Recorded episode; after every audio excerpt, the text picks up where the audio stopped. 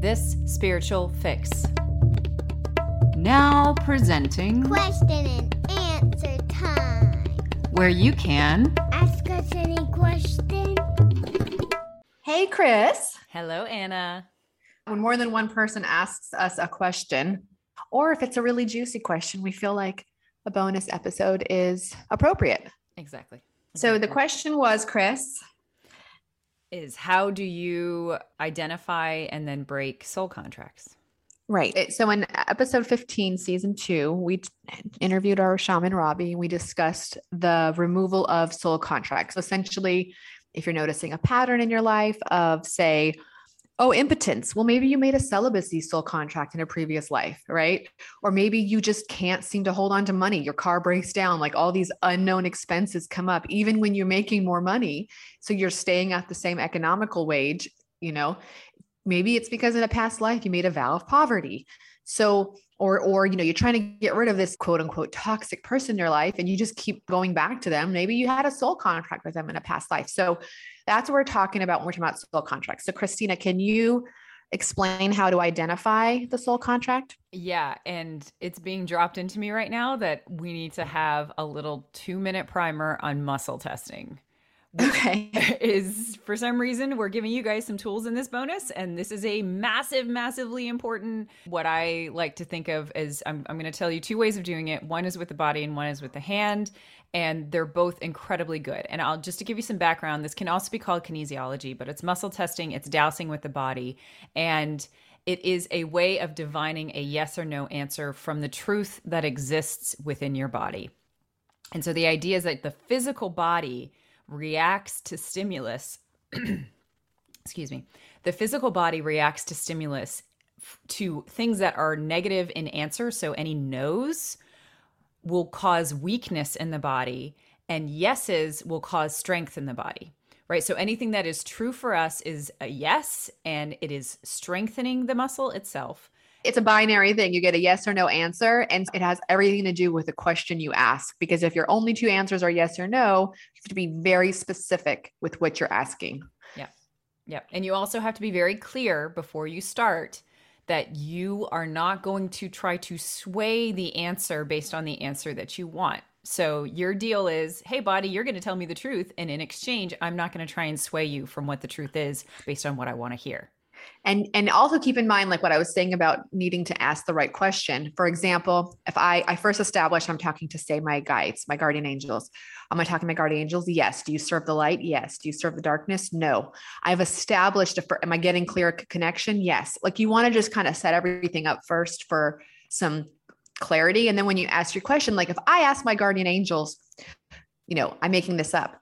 Should i date bob? I'm going to get the answer no most likely because there are no shoulds. There are no fucking shoulds. An angel is never going to tell you what you should or shouldn't do because they don't believe in shoulds. So you have to ask the question very carefully like, is it in my best and highest good if I'm looking for love to date Bob? Then you're going to get a clear answer. But, you know, if in the grand scheme of things, it's in the best interest for you to date Bob because you're going to overcome some dark work shadow work, then you might get the wrong answer. So you want to be very specific. If I'm looking for love and happiness, is Bob the best fit for me at this time in my life? And then you get your answer. I just want to specify that the question you asked dictates everything, right, Chris? Yep, that's absolutely right. So the first way we're going to do is if you are available to get up, and if you aren't available to get up, then I would recommend re listening to this when you are in a place where you can just listen to it, either in your headphones or on a speaker. And you stand up and you take an answer that you know to be true, or you can simply say, Give me a yes. And your body, if you close your eyes and you kind of relax while you're standing up, your yes answer will pull you forward, right? So mm-hmm. that you're leaning forward towards the front of your body. And then you can ask the same question give me a no, or my name is Bob, which is not true. Uh, my name is Christina. Then I will get a no, and I will start pulling. Bob my- is making quite the debut in this. he is. I will be pulled backwards. And so I can get a simple yes no answer from simply going forward or going backward. And that is the 101 of muscle testing because it is by far the easiest thing that I've like like have confidence that you can do this because everybody I've ever introduced to muscle testing who's ready and open to it is able to do it that way. And some people also do it with the pendulum, with a necklace. They'll swing a pendulum. This is a yes, this is a no. Exactly. The second way with your actual hand is connect your thumb and your pinky. Create a circuit that is like a circle between the two, right? So basically it's a it, it forms a circle on your hand with your other three fingers loose above it.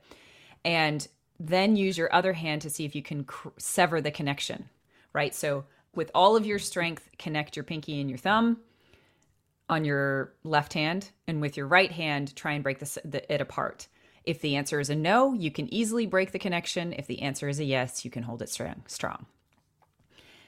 And so repeat those instructions over and over again. There's also a ton of resources online for muscle testing, so you can ask because there could be a different way. There could be a way that works better for you. But the reason I bring up muscle testing is because Anna, at the beginning of the episode, she was talking about how you can identify a contract. And she kind of really laid out the ways that you can easily identify a contract in the sense of is something happening over and over again and you feel like you've done all your shadow work and yet it's still around, right? I've had things with power. Like I've had, I mentioned this in that episode with Sh- with Robbie, with Shabi, Shabi, with our shaman, shaman Robbie, that that I kept having issues with power. Like I kept feeling like I was struggling to to really reach my full potential with power. And it turns out I had a contract. And so I was able to muscle test and said, "Do I have a contract with this thing that I cannot? It's this this monkey on my back that I can't seem to get rid of." And I got a yes. So the reason I bring up muscle testing is it's a very good way to divine whether or not you have a contract. And usually those key indicators like you, the things you can't seem to get rid of, even if you do shadow work and even if you go to healers and if you do all this kind of stuff, it may be that you have a contract that's underlying all of that. And this is a way to your your muscle testing will be able to give you a clear yes or no answer as to right. whether or not you can. And if you ask the question soul contract, you might want to also ask unconscious commitment. Like, for example, I had a contract, but it, I'm calling it a contract, but it was an unconscious commitment where I felt a lot of guilt, a lot of about a lot of things. I come from a Jewish background, so I have a lot of guilt in that culture. There's a there's a lot of guilt. And I noticed that I had an unconscious commitment that for me to feel like I was part of my ancestors and part of the Jewish community, that one of the things that connected me to them so that I would feel that love and connection was my guilt. So I had an unconscious commitment to my guilt because it was something that connected me with them. Like, you know, to sit around and complain.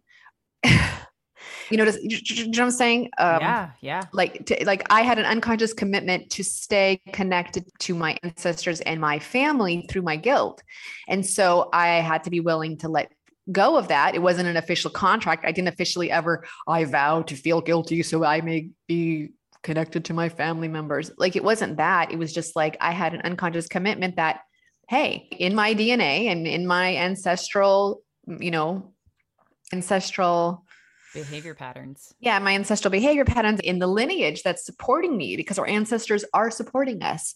I wanted to feel connected to that. And I thought the way to do that was through guilt. So I let that go and decided I'm going to focus instead on the love that my ancestors give me instead. So, anyways. Yep. Okay. So, how do we go about breaking contracts? So, once you've identified them, which Chris has designated with the muscle testing, the next question to ask is Am I ready to release them? And that's an important question to ask because maybe you're not. And why would you not be ready? 99 times out of 100, the reason why you're not ready to let it go is you still haven't learned your full lesson here. Wanting to let it go isn't enough. Maybe there's a deeper lesson. So then you might have to use the muscle testing to probe a little further. Like, okay, I'm not ready to give up my guilt. That's a good one. I'm not ready to give up my guilt. Why? Well, because I needed to recognize that I do need the love and support of my ancestors. So getting that piece, I couldn't, I didn't want to throw the baby out with the bathwater, right? Like I didn't want to sever all connections to my Jewish ancestors. I needed, I needed to understand it fully. So usually when you ask, am I ready to release it? If you get a no, the question is, well, okay, do I need to know more about this before I release it? And uh, I'm, I'm telling you, 90 times out of 100, that's the that's the reason, right? Chris, could you think of any other reason why you wouldn't be ready? Sometimes sometimes you need to probe further into why it serves you. right Mhm. so so like and and that's kind of just a different way of saying what you just said that but you know there could be a reason that so for instance the one that i brought up in the the episode with robbie was that i had killed an entire town by wielding by being a weather witch and had flooded everybody right so i had made all these commitments um, and contracts to limit my power. But the thing is is that in some ways what i found out later was that i needed to actually evolve i broke the contract that says that i was limited to this but i also needed to make a commitment along with it that said that i was going to you know i, I could rely on some part of me to recognize if i was being corrupt again right? Right. so as opposed to just completely untaming the wild horses i was like i'm gonna at least get them out of the cage but i'm still gonna put bridles on them Right, right, right. So you you modify, as we say in physical therapy, you modify. It's like you're not you're not ready to walk without a walker. Okay, let's walk with a cane. right you know, modify. yeah yeah So yeah, so those are the steps basically, right? Identify it, ask if you're ready. If you're not ready, understand why, probe a little further, and then when you're ready, when you get that yes, I'm ready to release it, then Robbie has a standing when we do this, and I think maybe because to stand is more powerful.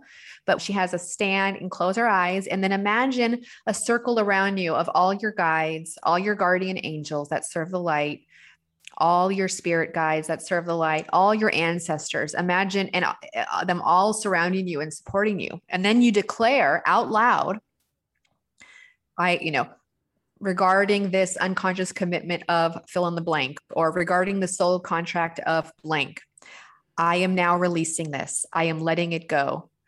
And then you can add your modification, right? Like in Yeah. Chris's case, I'm letting it go, but I am asking to be very clearly guided when I am veering off of or my power or responsibility, right, Yes. Chris? Okay. Yes, So you can put your caveat and then you can say, and this will all be in the show notes, our whole list of steps through all time and dimensional layers.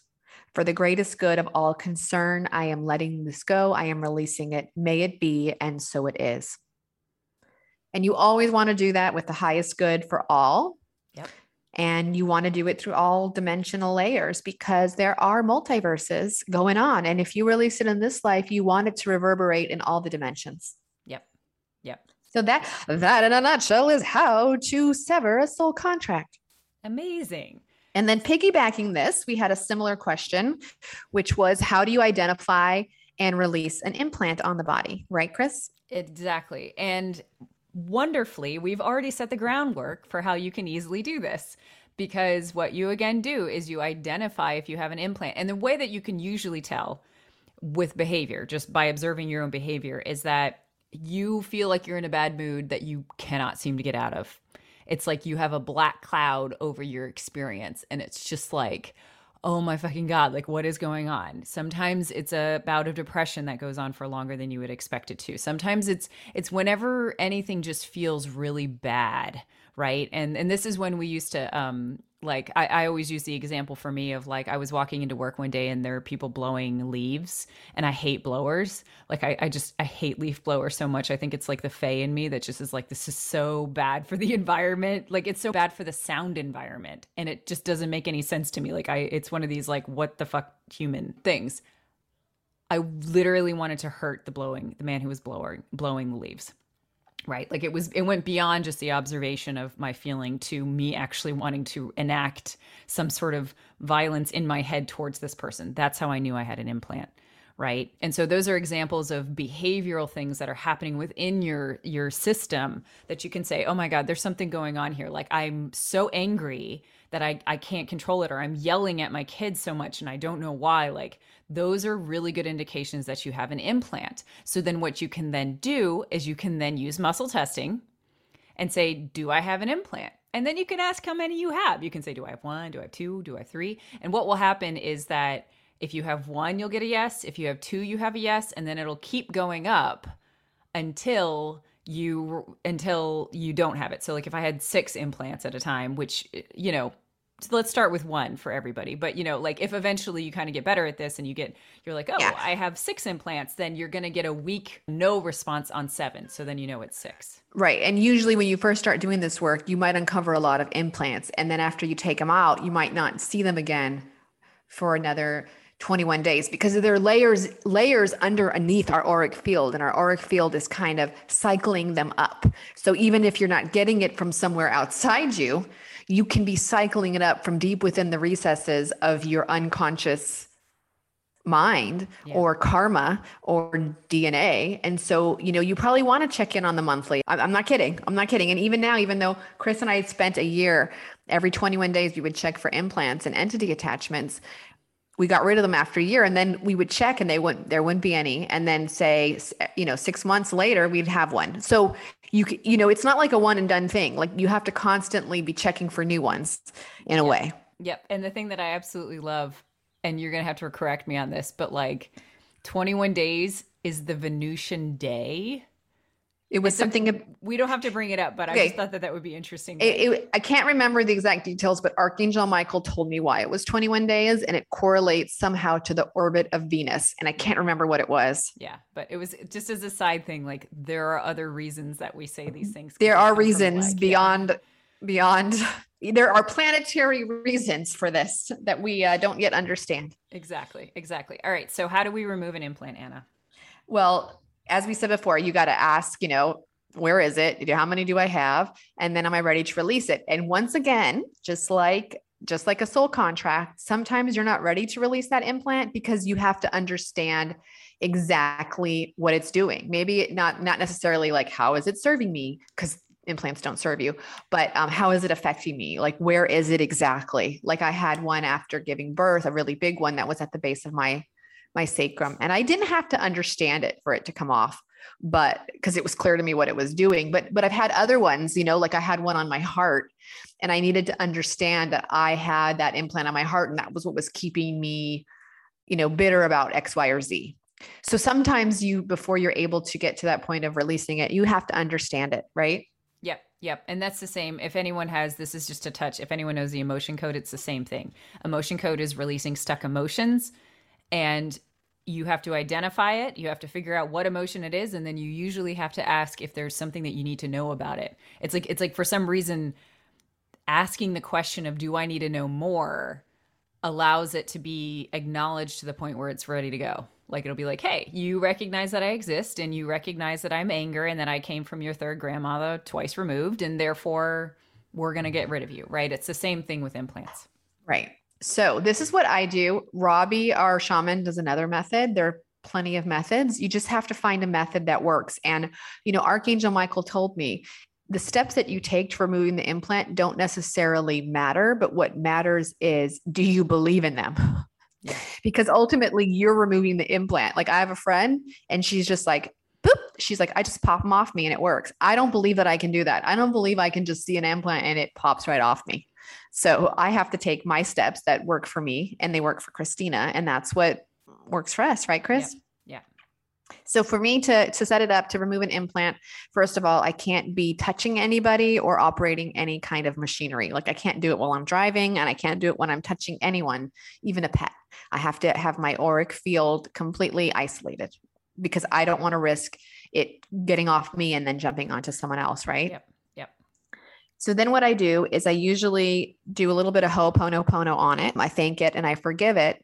And then what I end up doing is I ask my higher consciousness to shield and protect me and anyone else around me to really make my octahedron strong so that nothing can, can either come in or come out.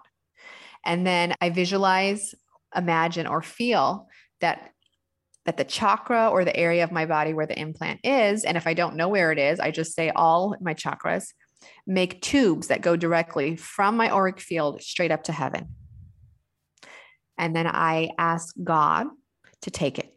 I just I I ask Archangel Michael to help take it off me and God to receive it and I just send it up to God because there isn't, you know, energy cannot be created or destroyed it can only change form. I can't change this thing's form. The only thing I know that can is God.